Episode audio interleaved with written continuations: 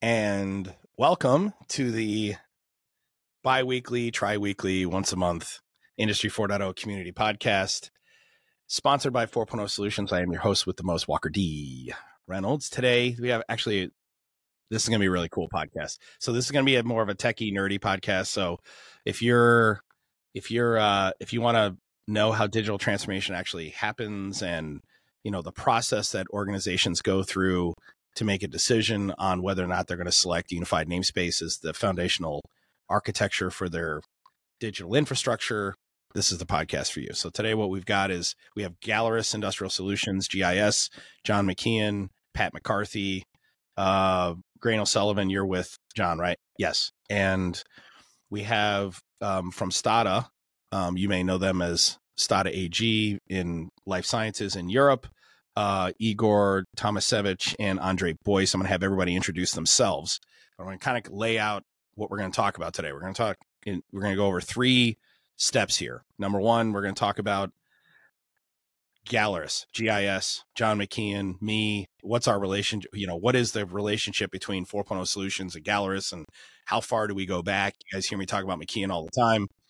Um, that'll be number. That's number one. Number two, we'll talk about Stada. So over the last, I don't know, I'm going to say three years, two and a half years, the journey for Stada desi- making a decision on their uh, digital infrastructure, either unified namespace or digital thread or uh, linear point to point. That was a multi-year journey um, that I did participate in on some some level. McKeon and his team at GIS and uh, DPS and Stada, they they obviously took the lead there, but I was part of that journey and presented to Stada uh, maybe a year and a half ago, I think, at this point, uh, almost two years ago now. And then part three of the the story will be um, Stada presented at ISPE 2023 earlier this year. Big big announcement where Stada basically Andre Boyce actually presented on um, unified namespace and why Stada made those decisions um, and and kind of where they're going going forward the reason we're doing this podcast right now, it's kind of timely. If you look at the video we released a couple of days ago from Operations Calling, Tulips Operations Calling, Yuri Renaud, who is uh, with Cartier uh, in Belgium, he is a French, um, former French soccer player, actually, who now leads the digital transformation initiative for Cartier and has been for about a decade. He did the keynote address at Operations Calling and he explained their entire journey when where they when they ultimately settled on unified namespace and they, he talked about it i think in four phases. If you haven't seen that video i strongly encourage you to watch that video. It is literally it is a very very good story on what the journey is like. In this podcast we're going to be talking about the only really the first two years of the journey because making the decision on digital infrastructure starting with strategy architecture minimum technical requirements it's the most important decision you make so we're in Stada is just now at the end of that part of the journey, right? So we're gonna what we're gonna do is we're gonna have that conversation here. And so with that, uh, I'm gonna go ahead and bring in uh, John McKeon from Galeris. John, my man, how are you doing, brother? Good Walker. Good to talk to you again, and uh, thanks for bringing us on this podcast. I, am looking forward to this. It's going to be interesting. For the record of it, my name is John McKeown, founder and CEO of Galeris. I'm here with uh, two members of my team, uh, two members from the SLT, along with Andre Boyce from DPS and Igor, which introduced themselves. Um, quite quite an interesting story we have to tell. Uh, it's been a long journey, but I think it's important uh, uh, just to, for people to understand and the, the, journey that it takes to once you get the decision process and going through that and then moving on from there uh, into successful deployment. And we've got a good story. So I'll hand to Patrick then. Is that okay? Yeah, right. thanks, John. Ahead, Patrick McCarthy, uh, Chief Operating Officer with Galeris. Um, at the time of the project itself, um, I was project manager and head of the PMO, which uh, Grania O'Sullivan is part of. So I'll pass over to Grania. Yeah, hi guys. Thanks for having me today. Um, I'm the head of project management in Galeris, and look, really with the rapidly evolving nature of Industry 4.0, we need a project management methodology and framework to deliver kind of projects faster to market and keeping our projects customer centric as well. So, um, yeah, with Galeris three years and um, delighted to be involved here today. All right, awesome. And then we'll bring in Igor and Andre in the second part of the the podcast, which will be maybe 15 minutes from now. So uh, we'll have them introduce themselves at the very beginning. Um, well, John, let let's start with you know why should anyone listen to you? So when I say, hey, McKeon, you know, McKeon has decades of experience in life sciences, primarily on the edge. Um, what I know McKeon as is is in terms of his a his experience and his abilities in um, improving technological advancements for like printing um, and you know lot control on blister packs and stuff in life sciences. That's when people say, "Hey, where did McKeon cut his teeth?" I'm like, "Oh, it's really in the in the printing of lot control." That's kind of like where his if you ask like what what do I know him for? I know him for that. I know that he has a, a much broader experience. But John reaches out to me five years ago and he's like, Hey, I've been following you. I'm getting ready to I, I have a startup, uh, Galeris Industrial Solutions, and I have a whole team that I'm hiring. And what I need to know is I want to do what you guys are doing. I, I, I, this all resonates. Like I, you and I believe in the exact same shit. How do I build my team? How do I go to market? And we just sort of like brainstormed. And I was like, and I was talking about how to construct the team, and we had conversations on that. Right. That's where our conversation start. That's where our initial conversation started. And then John joined Mastermind. Has been an active member in in the community we're friends. He has my personal phone number. We text each other on WhatsApp and stuff. So, uh, and very few people have my personal number. So that's how close John and I are. So, um, and then over the last, the course of the last five years, we've formulated strategic partnerships. Uh, any life sciences project that takes place in the European Union right now that originates with us, we refer GIS for it because they're the boots on the ground there. In fact, pretty much anything we're doing in the EU, John's first guy we're calling. So we're doing a project in Slovenia, for example, and we call GIS and say, "Hey, if we need boots on the ground, are you can you guys support from Ireland?" It's so that's the kind of relationship. McKeon is very active in Mastermind. Our business development groups they work together a lot, and also with Skellig Automation's business development group. So we have a strategic, comprehensive partnership where we work together collaboratively so that our resources sort of mix together okay? Um, that's that's the relationship here. All right so john uh, on the on the lot control which is what you're known for like in in technological tech technology advancement what give can you give an example of some of the advancements that you were a part of in doing lot control and serialization in life sciences before you went into business for yourself? Okay. Traditionally, in life sciences, in, in, in the packaging or finishing end, right? and I'll oversimplify. Uh, a lot of the machines would consist of, let's take a blister line, for example. You have a blister machine and it has all the elements of the elements, the file, the forming, the fill, the confirmation, and the camera systems within. The lot number and, the lot number and expiry would be put on the blister in, in, in, in certain two dynamics, right? Two environments. One is pre-printed foil, and it's just you have a window to put it on, lot number expiry, and then the others was it was printed online. I was heavily involved in bringing digital digital printing to the, to, the, to that section per pocket per blister, and even timestamp. I pushed the boundaries with with German manufacturers. In this case, it was Uhlmann. I pushed clearly with Uhlmann and CSAT. They were the first to go, and then um, in Switzerland, and so on and so forth. So that was the key thing. But what was missing there when I entered into the life sciences, there was nothing natively connecting all these systems together. So you had sequential process and steps, but they were not together connected digitally or in a form of control. So supervisor control and data acquisition back in the early 2000s was the first we did in, in life sciences. But then I pushed and pushed and pushed for the whole elements com- combined together. And then we were, I was saying, right, why can't we go per pocket per blister? Yes, we did. Why can't we go a medication delivery per, for an individual uh, that's out in the marketplace? And that's where the whole idea of serialization came along back in 2004, before it was even a requirement. So solving all those touch points and then taking taking static and dynamic data, static batch data and dynamic batch data, which is serialization for individual pocket, and in the parent-child relationship between the blister pocket profile to the pillow pack in this case because it was a tropical blister into the cartoner, the carton to the case, and the checkweigher and the labels and the anti-counterfeit, uh, uh, the the the um, tamper evidence labeling that goes on, and, and that was all became regulatory and eventually became into EU FMD directive and the Drug so, Supply Chain Security Act in the USA. So I was involved so, in all of that. So real quick, I want so for the layperson out there, for those of you who don't work in life sciences, we're going to just kind of do a quick a quick uh, overview of life sciences. Life sciences is basically pharmaceuticals. Well, for purpose of this conversation, life sciences is pharmaceuticals, making drugs. Life sciences covers a much larger. There's biomedical equipment. There's there's lots of stuff in life sciences. But for the purpose of this conversation, we're going to limit it to pharmaceuticals, the manufacturing yeah. of drugs.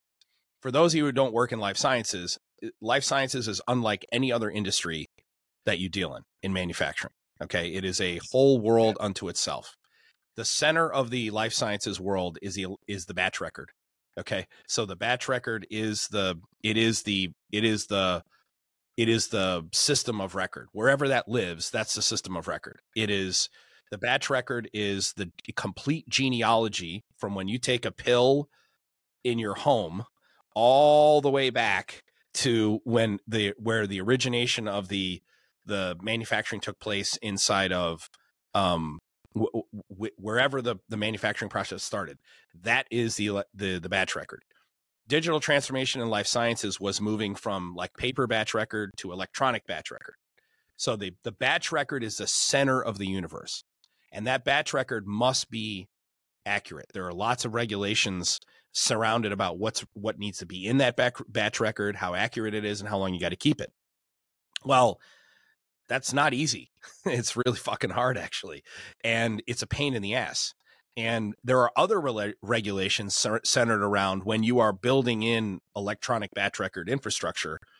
There, we you'll hear this term called validation in life sciences all the time. And basically, what that means is, is every time a data point goes from one place to another, it must be validated. That is the data point, the connection itself has to be validated and documented. In life sciences, you spend 80% of your time doing validation and record keeping. So when you're doing engineering and, and technological advancement, this is why unified namespace is so important because one of the big advantages of a unified namespace in life sciences is two things. Number one, a batch record is many, many transactions. And depending upon the organ which organization you're looking at a batch record could be thousands of transactions literally thousand a thousand steps before the batch record is complete or it could be 30 i mean it could be it, it just depends on the process. So it, depending upon where a drug is in its manufacturing process the batch record may be partially complete or not even started partially complete mostly complete or completed okay? So uh, up until we went to electronic batch records, there was really no mechanism to look at a batch record until it was completed. There was no there was no infrastructure to look at state of batch record. Okay? And and UNS solves that problem. Number 1. Number 2, it exposes the batch record to other consumers in the business. So not just not just quality control, not just compliance and regulation, but all consumers who might need some of the data points that are in that batch record can now be exposed to other consumers. And number three, and it is the validation. It's it's two steps. Now it's from origination of data point to UNS, UNS to the consumer. You may have valid. I mean, I've worked in life sciences projects where literally there were 16 validation steps for one data point. So we were validating a data we were doing data validation across 16 steps to get to the consumer. And that's really really common. And this and i shot a video on why engineers hate working in life sciences. Those are part of the reason. So uns is obviously is a very valuable architecture for life sciences at face value. Anybody who knows life sciences and does any homework they're all they're going to come to the conclusion yeah this makes a lot of sense for us. This is really going to make our life easy. But selling that, planning that, architecting that, and implementing that, that's not so easy. And that's part of what this story is supposed to be about today. So McKeon, real quick, let's talk about the Stada then. So you got you got Pat McCarthy here. You got and uh, is it Grain or Grenay? It's Grenay. Grania. Grania. All right. Irish names yeah. always kill me. They should Irish, not kill me. Yeah, that's it. They're an education in themselves. Yeah. So I, I have a, a, side story. I have a friend who's a bodybuilder. Her name is Shirmon, S H I R M O N. And when she introduced herself to me, it took me like a month to get her name right. And I'll, and it's just Shirmon. But because it doesn't look like Shirmon when she writes it. And it's like, oh God. Anyway, so let's talk about Stada. So let real quick, who is Stada? For those people, I know who Stada is, but for those who are listening who doesn't know who Stada is, say they're in the United States, for example, who is Stada and what does Stada do? Uh, Igor or Andre, and and also Igor, why don't you, Igor and Andre, why don't you guys go ahead and introduce yourself real quick, and then and then answer that question. Okay, thanks. Thanks, Walker. I will introduce myself first. So, Igor Tomasevich, I'm Global Automation Leader in Stada Group.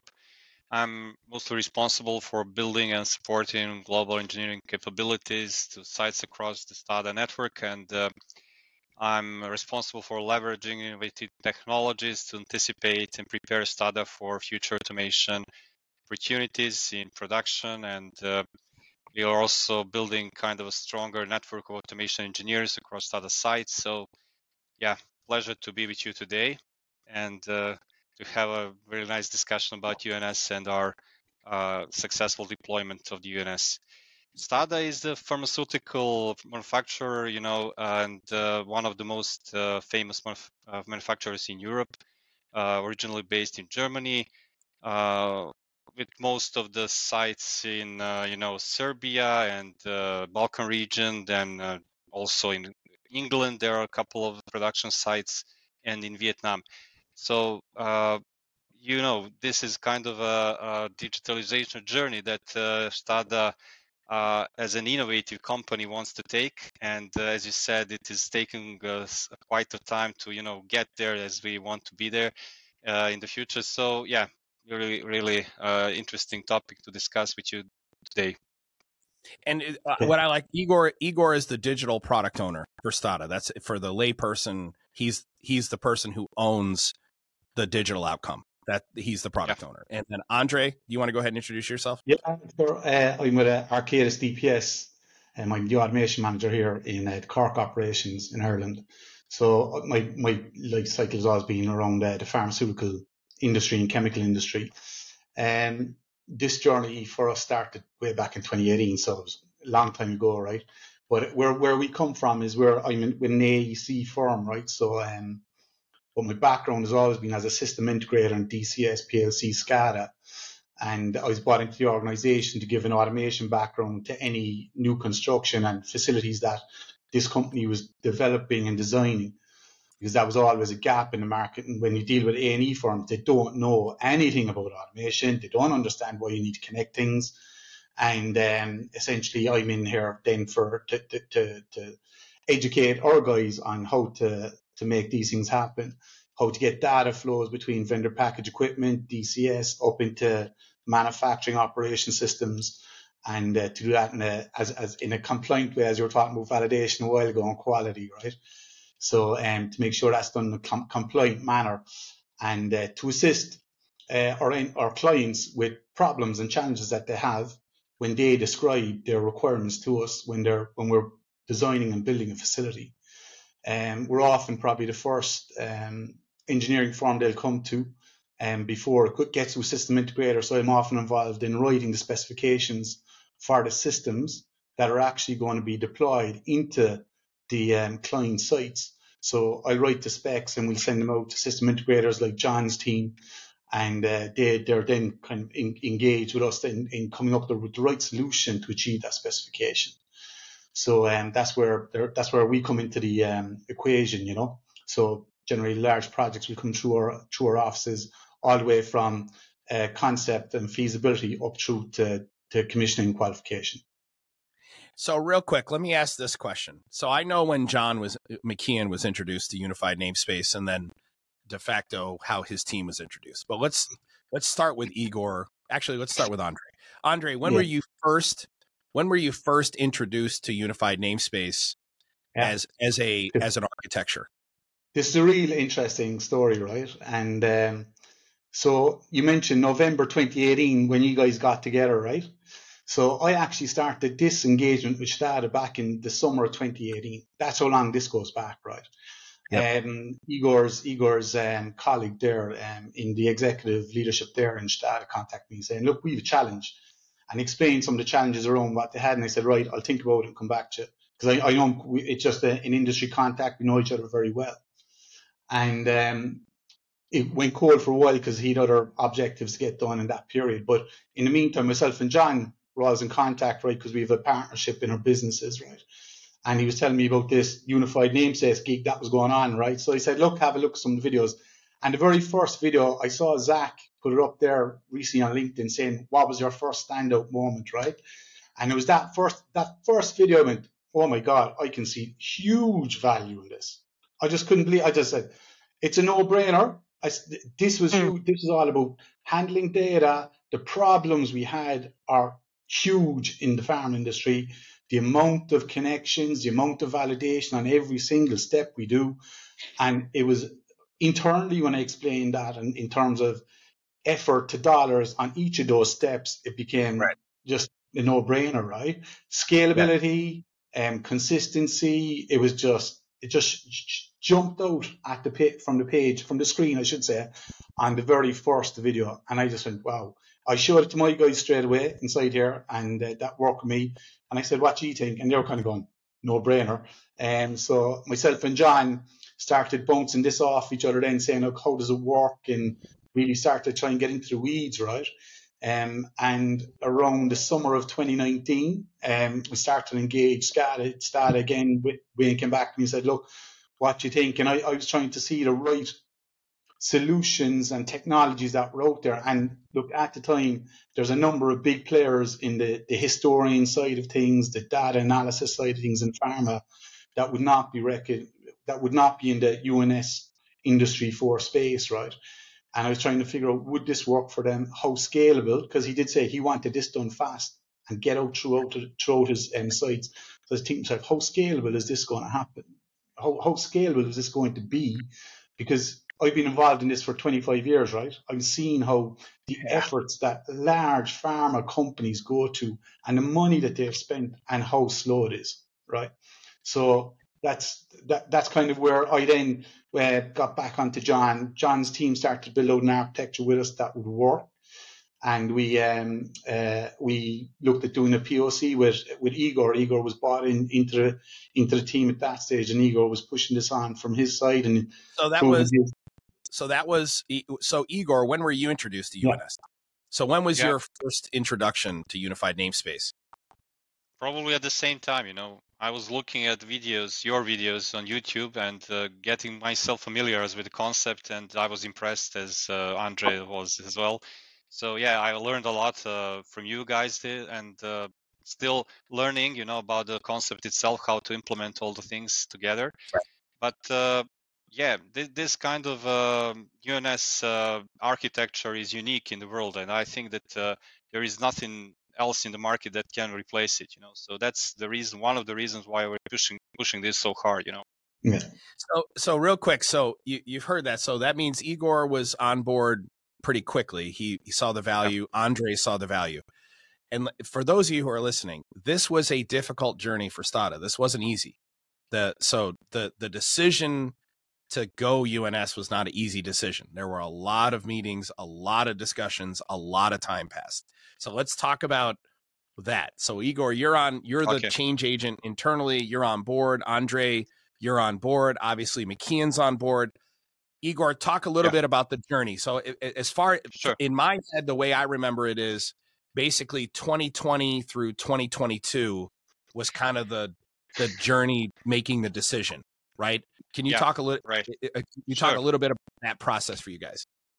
Yeah, I'll, talk about it in detail if you, if I need to. So uh, yeah. one of the main reasons, you know, you know, farm industry, as you, as you mentioned, is it's all about uh, you know uh, validation and all about regulatory uh, requirements. And uh, one of the main reasons for implementing First of all, our PISDH system, uh, we, we like to call it Plant Information System Data Historian. So we started uh, from that uh, data historian values, you know, was to meet regulatory compliance. So FDA process validation guidance, you know, Annex 15, EU GMP guide. So they all require manufacturers to monitor product quality, you know, to ensure that uh, a state of control is always maintained throughout, you know, validation life cycle uh, we call it uh, uh, ongoing process verification in Europe. In US, it's called uh, continuous process verification. So that's kind of comply with regulatory.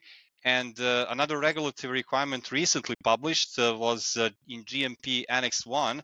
uh, which uh, applies to sterile production, you know, where all alarm messages coming out of equipment must be stored and analyzed.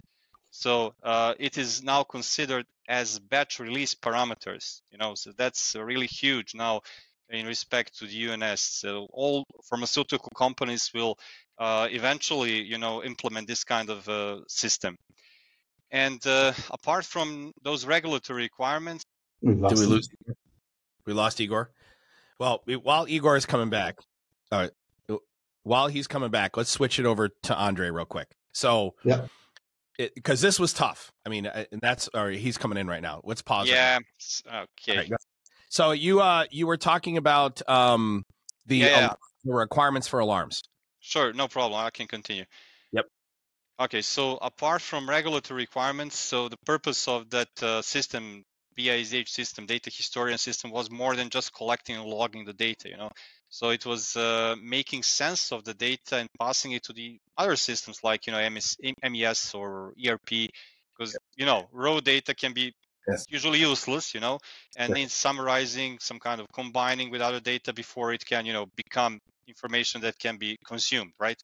right. So that's when we got into discussion with John and you know Galeris DPS that uh, successfully completed our first installation of the PISDH. They, they, they they're using they were using Ignition and you know Canary Historian and uh, EMQX as a broker.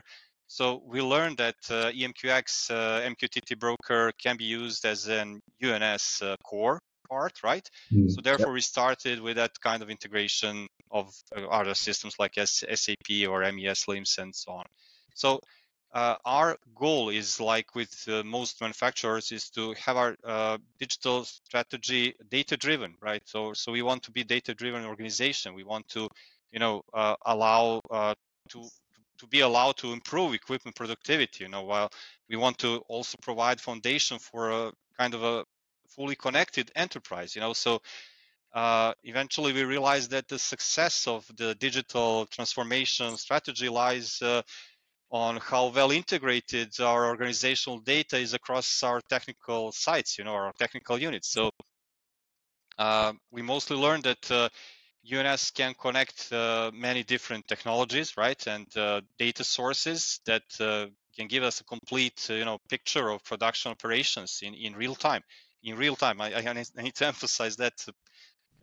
so that this is really crucial to have that kind of information in real time. So our UNS is uh, acting as a single source of truth, and uh, uh, this is kind of a state of entire production, you know, at any given point in time. So, so, when look I, at the UNS, yeah. Uh, excuse me. So when you when when John brought me in, so I, I would say the the original conversation was John and I we have a meeting yeah. every month.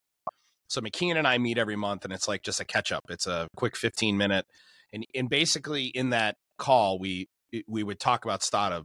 You know, for yeah. probably six months in a row, we talked about Stada, and it was, hey, I you know I think we're going to get there. UNS is going to get adopted, but we we still have to explain why digital, why not digital thread, and why we must go UNS, and that's why uh, where I got pulled in and did the digital thread versus UNS presentation. Yeah. So, Andre, let me ask you this: from your yeah. perspective, what was what was the what were the hurdles? What was the journey like? Because this is a question most people are going to have which is okay i know the value of uns like igor yeah. sees it andre sees it but you know obviously there is a process of getting your team on board with an architecture that may not be you know it's not being sold by you know say rockwell automation for example. Rockwell doesn't sell a unified namespace because they sell a they celebrate or they sell monolith, you know, integrated architecture. What were the challenges like? So yeah. for you, during the the telling the story of UNS before Stada said yes, we're going to do this. What were the challenges that you had to overcome? You and Igor and John working together from your perspective. So I think the, some of the biggest challenges were not changing a validated state of an asset, right? So we like Igor's Igor's um, sites lot, a lot of these are legacy, legacy sites, right? So the equipment is old, right? And it's validated. You do not want to be touching that. It just brings cost into the project execution. So we're trying to figure out like how can we utilize what we have, minimize change, put in an edge device, and get that data flowing. That was probably initially the biggest challenge that was there. Also, um, the Stada is was Stada Corporation is going going through a, a, big modernization effort, right? So we we had those, you know, like when you when you go on to connect, collect, store, we had to start at the very start for some of these, right. and we had to like the, some of the selling wasn't actually difficult in terms of bringing um, compliance and quality into and data integration into the whole picture because we could then really give a robust solution um, to um, the Stada and uh, clients, and they were able to tell their own clients that story as well to say like we now have controls in place in terms of how we move our data around. We know exactly how it gets from A to B in a controlled state. And uh, once we got over those hurdles of that technology, those technology challenges, um, which was a lot of you know Profibus and serial buses, etc., and um, getting over that. And to be fair, John's team there with Sean Og, etc., they sorted those out right, and uh, we got the networks up and running and got that, that data flowing. It just was it just went really sweet and really quick. Um, yep. And after that POC was done, I think that that really cleared the way for Igor's uh, challenges within his own organization, which will always happen, and being able to tell that story. You know, real yeah. real quick, uh, uh, um, yep. Keenan, uh, what what are the what are the total number of sites, total number of assets, total number of data points that we're talking about um, in its entirety? It's uh, the original site, I think it started with 12 assets, but it uh, scaled from there. And each of those, the, the pro, hold on, before we say that, this this fits in perfectly. Uh, following the steps that you know you teach in Mastermind, right? The, seven steps of onboarding, right? What is critical for anyone, and we all need to underline this, is the ability to profile the asset layer, right? Yes. And have have and profile the business. You must, you must, you must get that right. Okay. And and back to our discussion in 2018, you said to me, get two automation engineers and start from there. Right? Yes. Well, I got Sean Og Walsh joined me back then, him and a, and a, a Seamus Clifford originally after that. But those two guys were key. And Sean Og is now the lead here for technology and engineering. He was critical in, in the audit of the facility, which standing with Igor, him and Kevin Nocton, who's on electrical. The boys went through all those assets, identified the variable. Like some of these assets didn't even have network capability right? Right. But that was critical. So those assets being profiled, then then working with Igor on the people on site and building up those the elements of the architecture along with uh, uh, Roy Donovan from DPS. You know, all, all, I'm, I'm working with, with Andre and the crew with these with the project management on their side and the commercial element and, and Grania and her team and Patrick on their side, holding it all together. But just but it, it's back to that but thing. John, yeah. just, just, just so I'm clear, was the proof of concept 12 assets or was it one? 12. 12. It was okay, 12, 12 assets in the POC. And then you scaled up once you did proof of value, right? How After long did that, it take yeah. you guys? Yeah, how long did it take to do the POC? Uh, okay, if I may, if I may, right? So the overall from the from the go button, right, to yep. completion of validation, we were we we we had a very tight window and a lot of eyes were on this, and we united as a collective team. So, if I recall, in total, including validation, was 17 weeks, but we had some delays, and we collectively mm. agreed because we did it in actually in a count clock of about 11 weeks. But but we got better after that, so we hit the window. But as a team, we all rode, and I mean a team as in three parties here. We all rode together on this. We united on. I, I, I gotta, I gotta be honest with you. That's that's impressive in life sciences. The goal is your proof of value should be 12 to 16 weeks, not longer than 16 weeks. That we this is what we teach. Like if you want if you want to prove value, you need to do it in 12 to 16 weeks with as little investment by the client as humanly possible, right?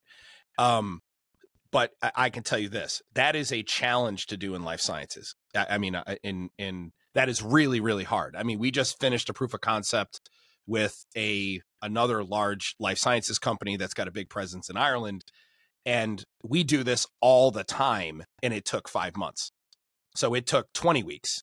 And and and and the reason why was because it's just really really hard to hit that number in life sciences because things move so slowly. I want to and I want to follow back up to what Andre said about not not not affecting the validated state of an asset. So for those of you that don't know about life sciences, once an asset or a process is validated, if you make any changes to it, fundamental changes to what has been validated, it must be revalidated. So one of the challenges in life sciences is is how do we integrate validated assets without unvalidating them, which were, which would require that we revalidate the underlying process that may have been validated 15 years ago. And the answer is you have to bolt on and consume without making any changes. So, and that that's a unique challenge in life science. I, I want to talk to is it Grania? I want to on the on the project management side. Okay, so because I get we get tons and tons of questions on the project management side. So two two questions for Grania. So number one, what was what were the primary challenges in just managing hitting the delivery in a in a four month window in a in a three to four month window for the proof of value? And then how did it change when you went to when you started to scale when you decided that it was time to start scaling? Grania. So I suppose key challenges are kind of rapid adaptation. So to know that we're able to respond quickly to changes in, in this case, in Stada's customer environment, that the guys are on the ground, boots on the ground, we're able to de- detect um, changes in requirements across kind of machinery that we were onboarding into the historian. Um, and it's really that ability um, between the key stakeholders and the team to be able to rapidly adapt to these requirements so that they're okay a change come in, comes in there's a quick um, response that we're addressing um, I, suppose and we're again just rapidly um, driving on um, from a delivery perspective. Like we go with an agile project delivery um, approach where it's very much iterative, um, it's time boxed sprints of work. Um, so it allows for changes in the customer requirements on the ground. like if the product, the digital product owner's value, say for example on Igor's side, if his core value or core priorities change, that we've the ability to adapt to that as well in terms of the project delivery.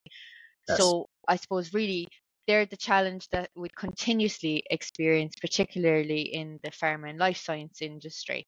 And that's why the agile approach really supports with kind of that faster time to market, rapid adaptation. It's customer centric for pro- for project delivery. And really, we're working with DPS on an improved risk management approach as part of that project delivery as well. Um, that we're identifying and mitigating, mitigating risks from very early on in the project. Um, so it became quite seamless and supportive in delivering against a 12 week window then.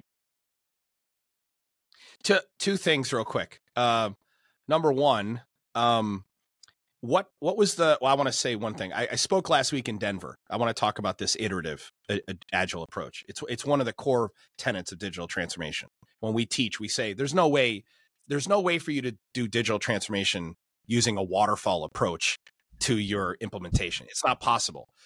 First off you don't know what the milestones are. I mean digital transformation talk about this you you know what the first milestone is at the proof of value. But even even you cannot even see past proof of value.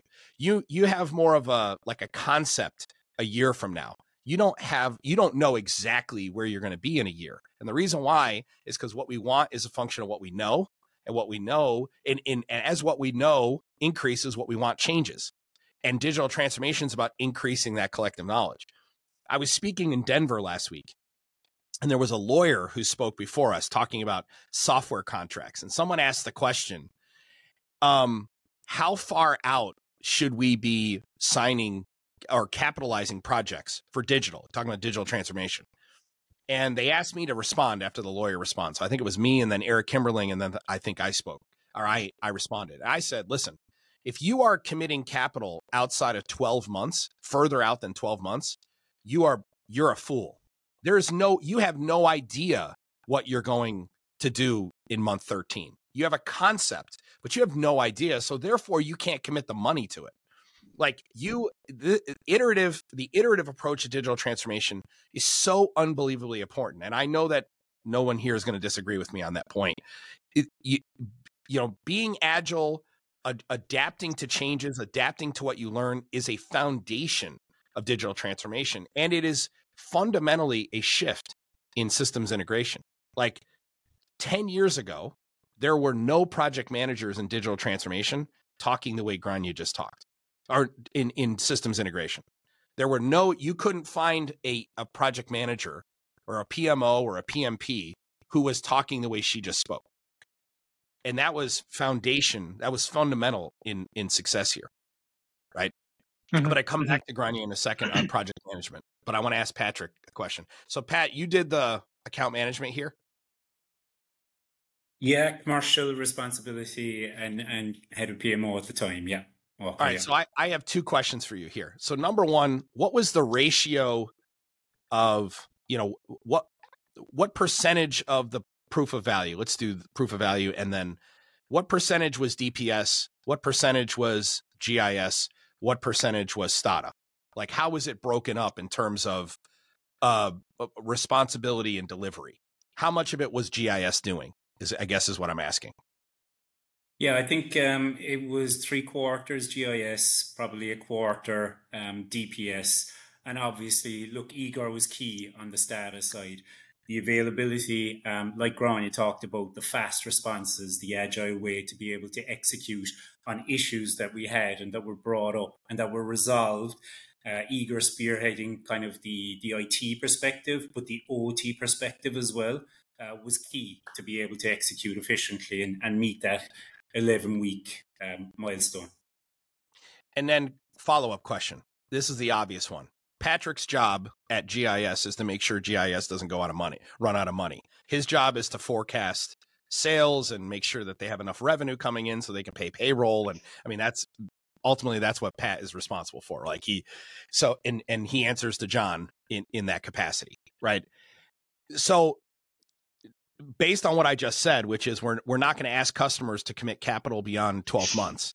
Patrick, how has your approach to forecasting changed when you are approaching solutions this way, iteratively, where you don't know what your level of effort is going to be, say, six months from now or nine months from now?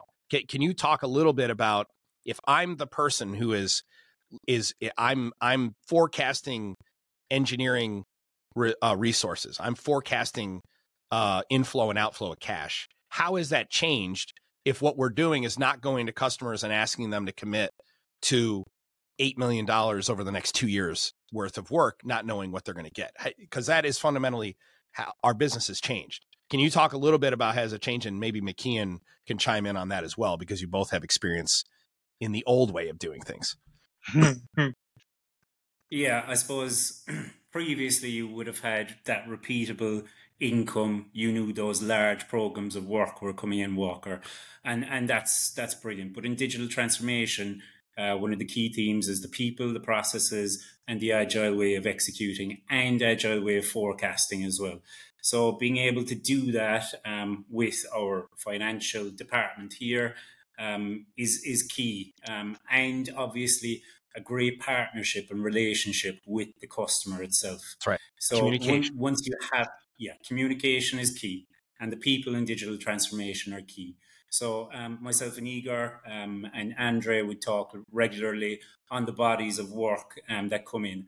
And obviously, um, in digital transformation itself, we know there's a number of assets, there's a number of systems that need to be connected. Right now, we're becoming more standardized in the way that we execute together, and we can forecast further and further out but we're also ready for the unknown. So I think it's it's it's a, a great learning to be adaptable.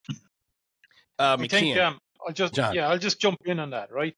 So look, over the last five years, we've all been on a journey, and when we started out, you know, we didn't have the the, the rule book or the playbook wasn't nailed down. We were coming from an industry 3.0 mindset, and we were changing and adapting. And what Patrick, what Patrick has summarized there right now is matured situation. Okay, but it's been a long journey. And every engagement, you pick up something new. And if, if I summarize, what are critical? What's critical is you have the right partnership, right? The right technology, right? And the, the right relationship within the groups of people.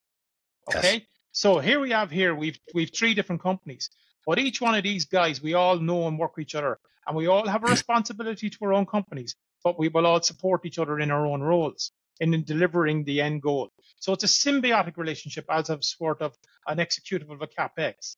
Now, I, I won't spend too long but just a point. Criti- criti- criticality to success. Profiling of the asset layer and its profile is critical. Profiling of the asset layer and the skill sets that are ability to profile, which is ta- I call taming the digital jungle, is absolutely critical. Yes. Right? Building, building, building, building is an executable. Structured and ordered in an agile approach, as as deemed here, is critical. And you see the systems that are here with Grania and Andre and the cross correlation and the, cosmetic, the commercial side of it. And also our good validation documentation department, right? Laura Moynihan here on our side is also engineer. She's built that.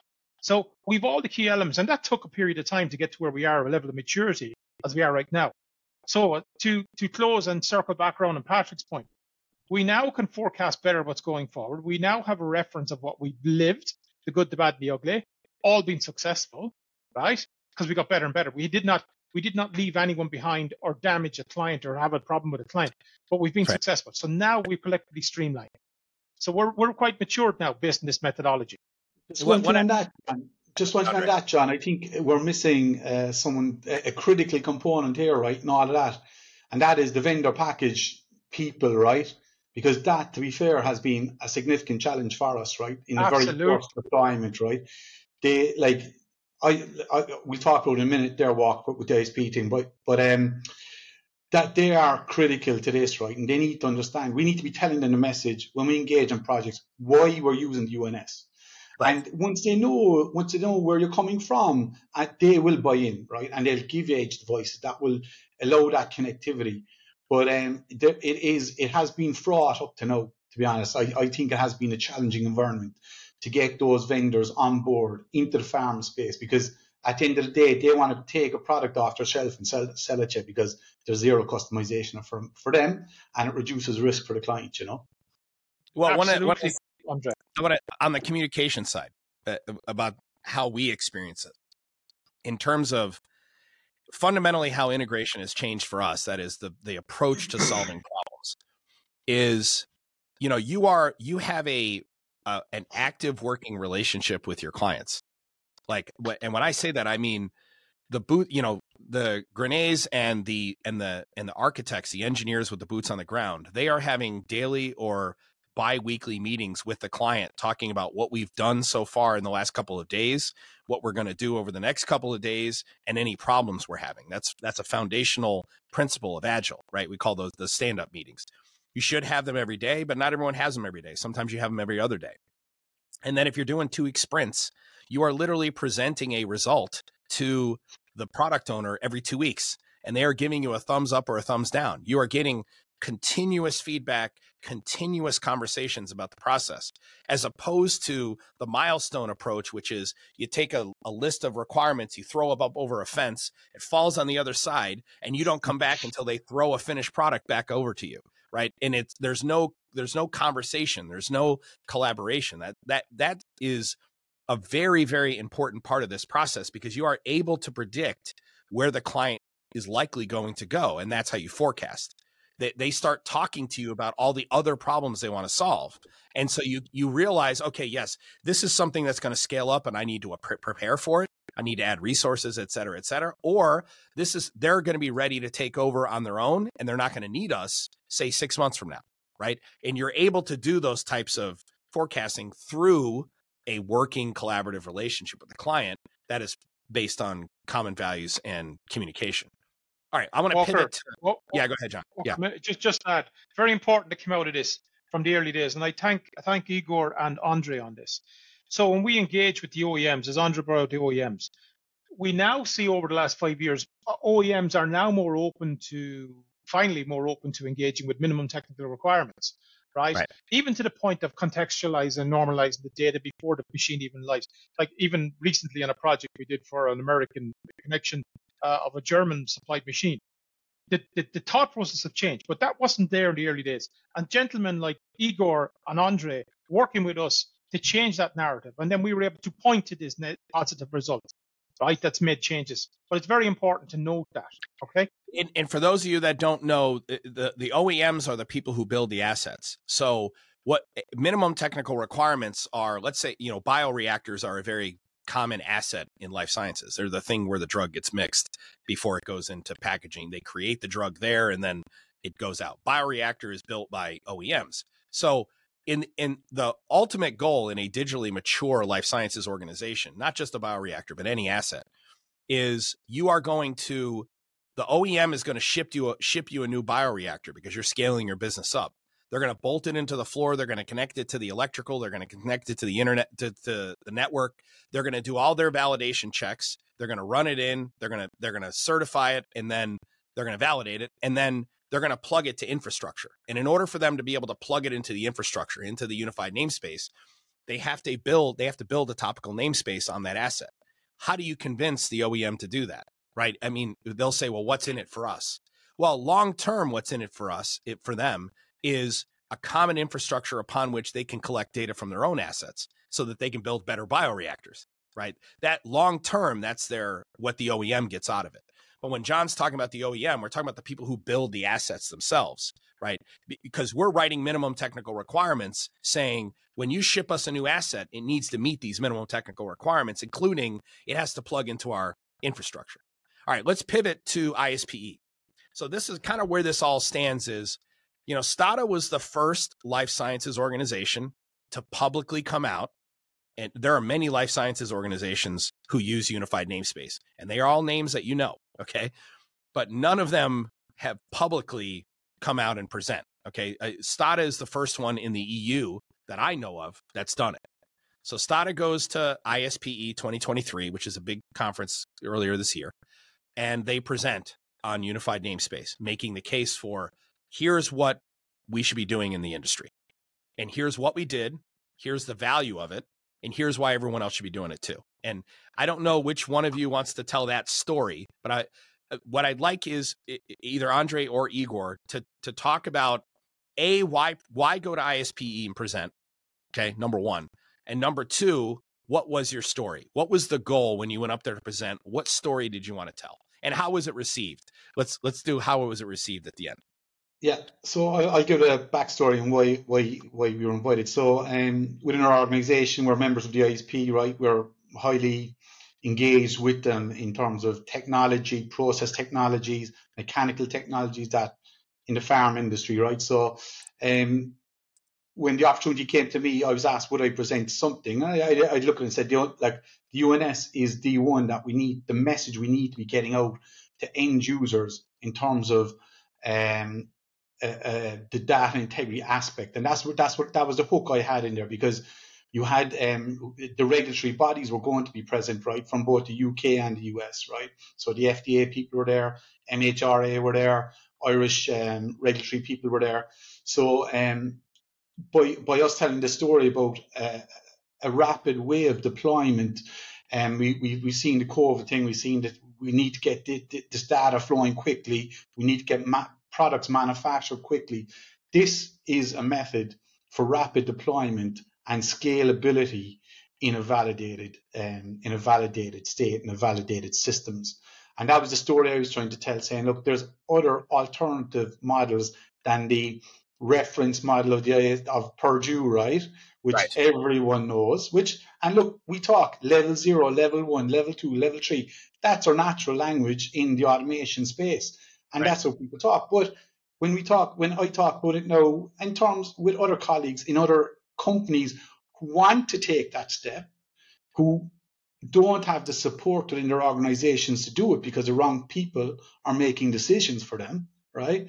And we're still talking that language, but we're more talking about the the kit or the the, the system in uh, just as a way of communicating. It's nearly like look, it's uh, just a, a language that we use, but the, the, the whole intent was showing that there is an alternative to the Purdue model that's more cost effective, that's speed to market, that's validated, um, that's uh, consistent, and that you have all your quality attributes associated. And, and real quick, uh, so for those of you who don't know, the ISPE, I'm sorry, I used the abbreviation. It is the International Society for Pharmaceutical Engineering. Okay, so that, that's what ISPE is. They do an annual conference every year.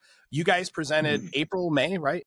Was it? That was in May, May, this year. Yeah, May. it's the, right. in the at the European Convention. So it's the biggest European ISPE um, uh, or, um, organized event of the year, and um, all all the big farmers were there, um, and all the suppliers. And that's after Igor's talk, I might come back on that because I was I was approached by a lot of suppliers in terms of vendor package people, instrumentation providers, saying what do we need to do to ensure that our systems can get onto UNS. And, and re- I, that, I thought that was really interesting that they they they're very open to this and they want to get there.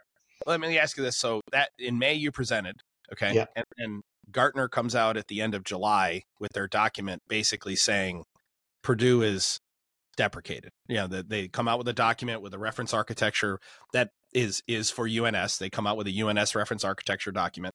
We've talked about this in previous podcasts. Andre, you posted on your LinkedIn, you you posted a reference to that document. What how did you feel when you saw that Gartner came out with that document two months after you presented at ISPE? that was interesting, right? Because um, I'm dealing with another client at the moment, right? And he is tearing his hair out. And I, I, I, I once I heard about it, I said, John, need to get this somewhere because it really helps him in his discussion with his management and his executives, right? To say why we need to do things. But just it is not the guys in the shop floor that are the problem, are the OT guys. We can all see the value in this. Yes. There's a lot of InfoSec people that are blocking this, right? Yes. And they're not coming from the OT space. They have been IT guys. And that is where the challenge is. So, on all of this. That that's from my that's from what I'm seeing in it, you know. So I want I want to take it home with three three more questions. So we're gonna pivot to Igor here real yeah. quick. So and then I'm gonna come back to you on what was the reaction? Like what were the conversations you had after? But igor i, I want to ask yeah. you that question first. So at the presentation happens at ice. I mean obviously for those of you that don't work in life sciences this is a big fucking deal that this presentation takes place at ispe this kind of presentation doesn't happen okay? It's not that it, there that's literally a room full of people looking at something that is completely anathema to what they're used to like that it's a totally different mind it's a mind shift completely so there's no doubt that there's buzz after this presentation there's no question there's buzz. Or how do you think that presentation was received and and and what were the conversations you had following the presentation once once on because andre you're the one who presented right?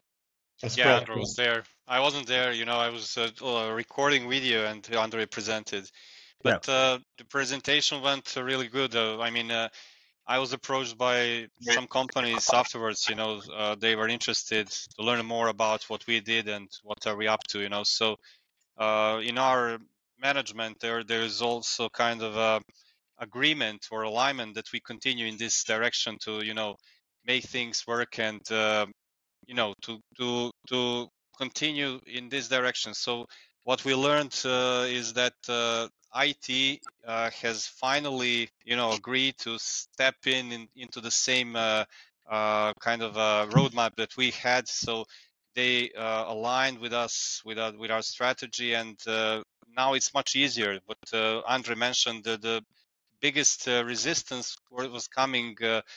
Uh, at the beginning from the IT side, you know, because uh, they didn't understand the concept, you know, and uh, mm-hmm.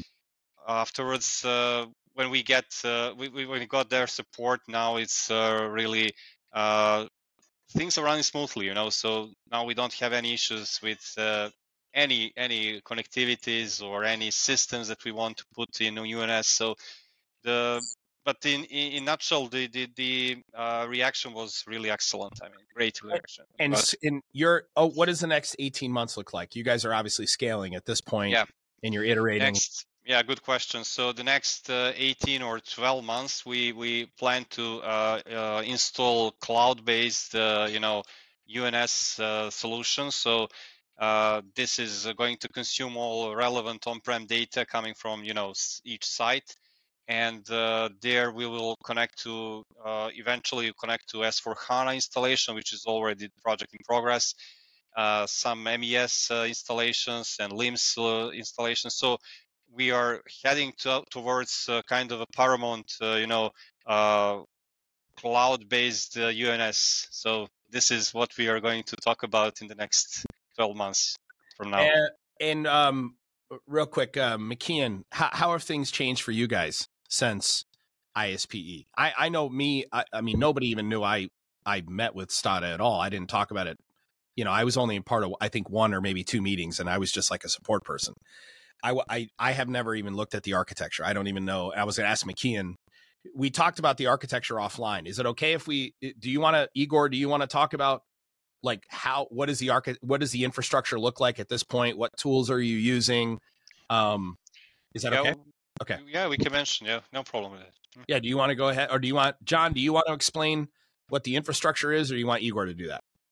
Well, uh, let Igor do it because it's it's his yeah. now. It's his baby now. yeah. No problem. So we are using Ignition, right? So Ignition 8.1, and uh, for uh, Historian Canary, Canary Historian, EMQX Broker. Uh, that's pretty much it. You know, we will uh, probably look in the future what uh, different tools we are going to use uh, in order to, you know, gather the data coming out from different systems. But you know, as in all um, um, big companies, uh, we have to uh, uh, obey or or to to you know uh, satisfy standards coming from data IT data infrastructure. So we need to uh, adopt sometimes those interfaces. You know, they they say that some interfaces are not so updated or you know so we have to create our own web rest api interfaces in order to connect to some systems so there will be some kind of uh, you know alignment and some more work to do, but uh, uh, the basic is that we are using a EMQX broker and uh, we'll continue in that way. And uh, are you, yeah, are you looking at HighByte for data ops, or are you gonna are you gonna keep the data ops inside of Ignition? we are thinking about it. Yeah, we haven't made a decision yet, but okay. Uh, yeah. Go ahead, McKeon. Go ahead, John. Yeah, Walker. Just it's important to note for for the, the audience as well that we, as part of this project, we took into account uh, OT cybersecurity, and uh, you know, with with the people that we have here, we're quite fortunate. Uh, McGovern, as part of setting up uh, the architecture, taking in the elements of the the cybersecurity element from the OT and feeding that into the project and all projects going forward. And then that was all as part of all that and the harvesting of the data and building up the UNS. The likes of um, um, uh, Oscar uh, on other side on the visualization element. All these come in part of the pieces to make it happen. Right. Now, last thing is, Igor Igor is an amazing uh, uh, uh, customer and client of ours. The relationship is amazing. Okay, so I have to give him hats off. He, we've we've done other things that we haven't mentioned here on this mm-hmm. call, where we are touching touch points and interfaces with other applications, and that that exploratory t- point of, of, of safe touch points in the UNS and ex, ex pushing the boundaries is really positive for us and us as a community as a whole. So it is positive. And, and what we like to call Igor is Igor is the true believer, the change agent. He's the champion, right? It's yeah, and, and by the way, I cannot stress enough how imp- you it is not possible to do this without an Igor or equivalent. You must have you must have someone internally who is who is your metaphorical Igor. And and by the way, yeah. when we're doing a digital transformation maturity assessment and we're meeting with all these cross-functional groups, we're looking for the Igor. We're looking for that person. Oftentimes that's an engineer. It, it yeah. it's it's a frontline engineer, and then we're going to the senior leadership and saying you need to promote that person into your director of digital role. I mean, yeah. we're literally trying to identify that person, and sometimes that person is, oftentimes that person is on the edge. Oftentimes, because they the OT people understand the problems and how to how to solve them. Um, right. uh, and, and not Walker, right? In terms of Igor, right? I think his his um, executive, right, um, was a significant champion as well in enabling this to go ahead, right?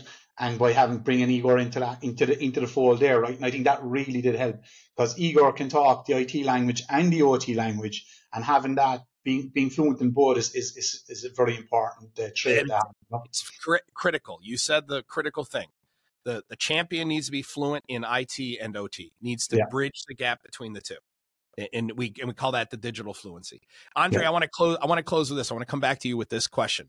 So you presented ISPE, okay, and obviously lots of people want to talk to you afterwards. I mean, I get I get it all the time. So I'm sure you're standing there talking to a long line of people, and then everyone you see afterwards is wanting to talk to you about your presentation. Walk me through what those conversations were and what your primary takeaway was. What you think the primary takeaway from the audience was. Yeah, and there was a few. Um, at these things, a lot of times their eyes will glaze over because they're not techies, right? They're not. They're they're they're regulators. They're they're trying to figure out how does this affect me, right? And the discussions were really around um, how do, how does the scale? How do we change our monolithic organization to something like this? And that's their challenge. That is in the blue chips, right? In the top tiers, that is they they spent 30 years in, installing what they have, and there's a lot of spent cash there to, to, to turn around and a lot of reputations to that may be solid, right? So they're all trying to pivot. And what what has actually happened, I'd say, since that that presentation is that in this area alone, right? And John, John, I spoke to John about this, right? I've had another four or five integrators approach me saying, "Would you have a look at what we do?" Because th- we think this is our interpretation of it. And I kind of said, "No, go away it's not it's not there yet, you know. But there are a lot of people trying to get into it, and the only reason they're getting they're trying to get into it is because their end users and clients are asking for it. Right. So it has really kicked off in I would say in the, since I would say in the last four four to five months here. I, I would say in this space, right? I know you've been looking at it with other clients, right? But yeah. this has given a bit of impetus to it and saying, look, there's actually people talking about it. So why can't we and why can't we start in, investigating it a bit more? And but again, it's the monolithic organisations that are, are challenged. The the the, the less um, mature organisations are in a fantastic space to deploy this. And I think the likes of um, a lot of the CDMOs, a lot of the contract manufacturing organizations are in an excellent position to start deploying it because they're still trying to get off paper and if they're trying to get off paper, there's an opportunity for them. And they realize it themselves, but they're looking for people like ourselves to educate um, the, the industry, right? And I've grey hair, right? I wish I hadn't, right? But um, there's uh, we've been around a while, and we we've seen the pitfalls in the ISA 95 models and Purdue, etc., right? And we can educate those guys, um, and hopefully that's where they come to the likes of ourselves and ask them, look, how does this help us? How does this get rid of my problem of moving data from here to here in a consistent, safe, um, compliant manner, you know?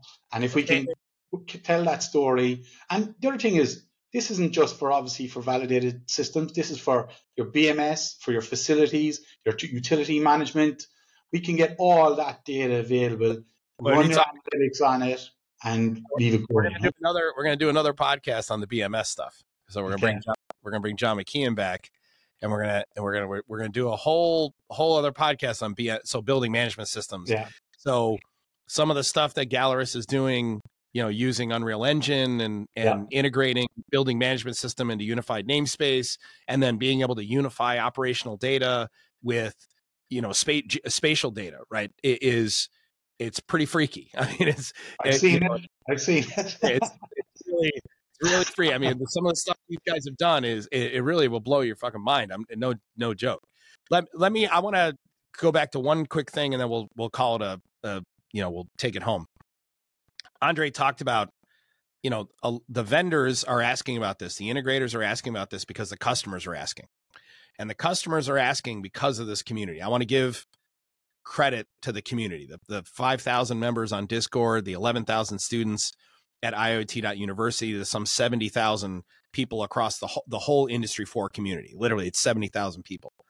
The you you guys are the reason the clients are asking, right? I mean, this community has, you know, if you look at the the way the community collaborates, the way that you know our, our relationship with GIS and Integration, although I don't work there, I still own the company. Intellic Integration and GIS, they're collaborate that didn't exist 15 years ago. That wasn't the way this worked. You know, the the the the, the DPS, Stada GIS, Intellic integration and 4.0 solutions conversation. By the way, there's we didn't make any money on this. I, there, I have no commercial stake in this in any way, shape, or form at all. Mm-hmm. That didn't exist 15 years ago.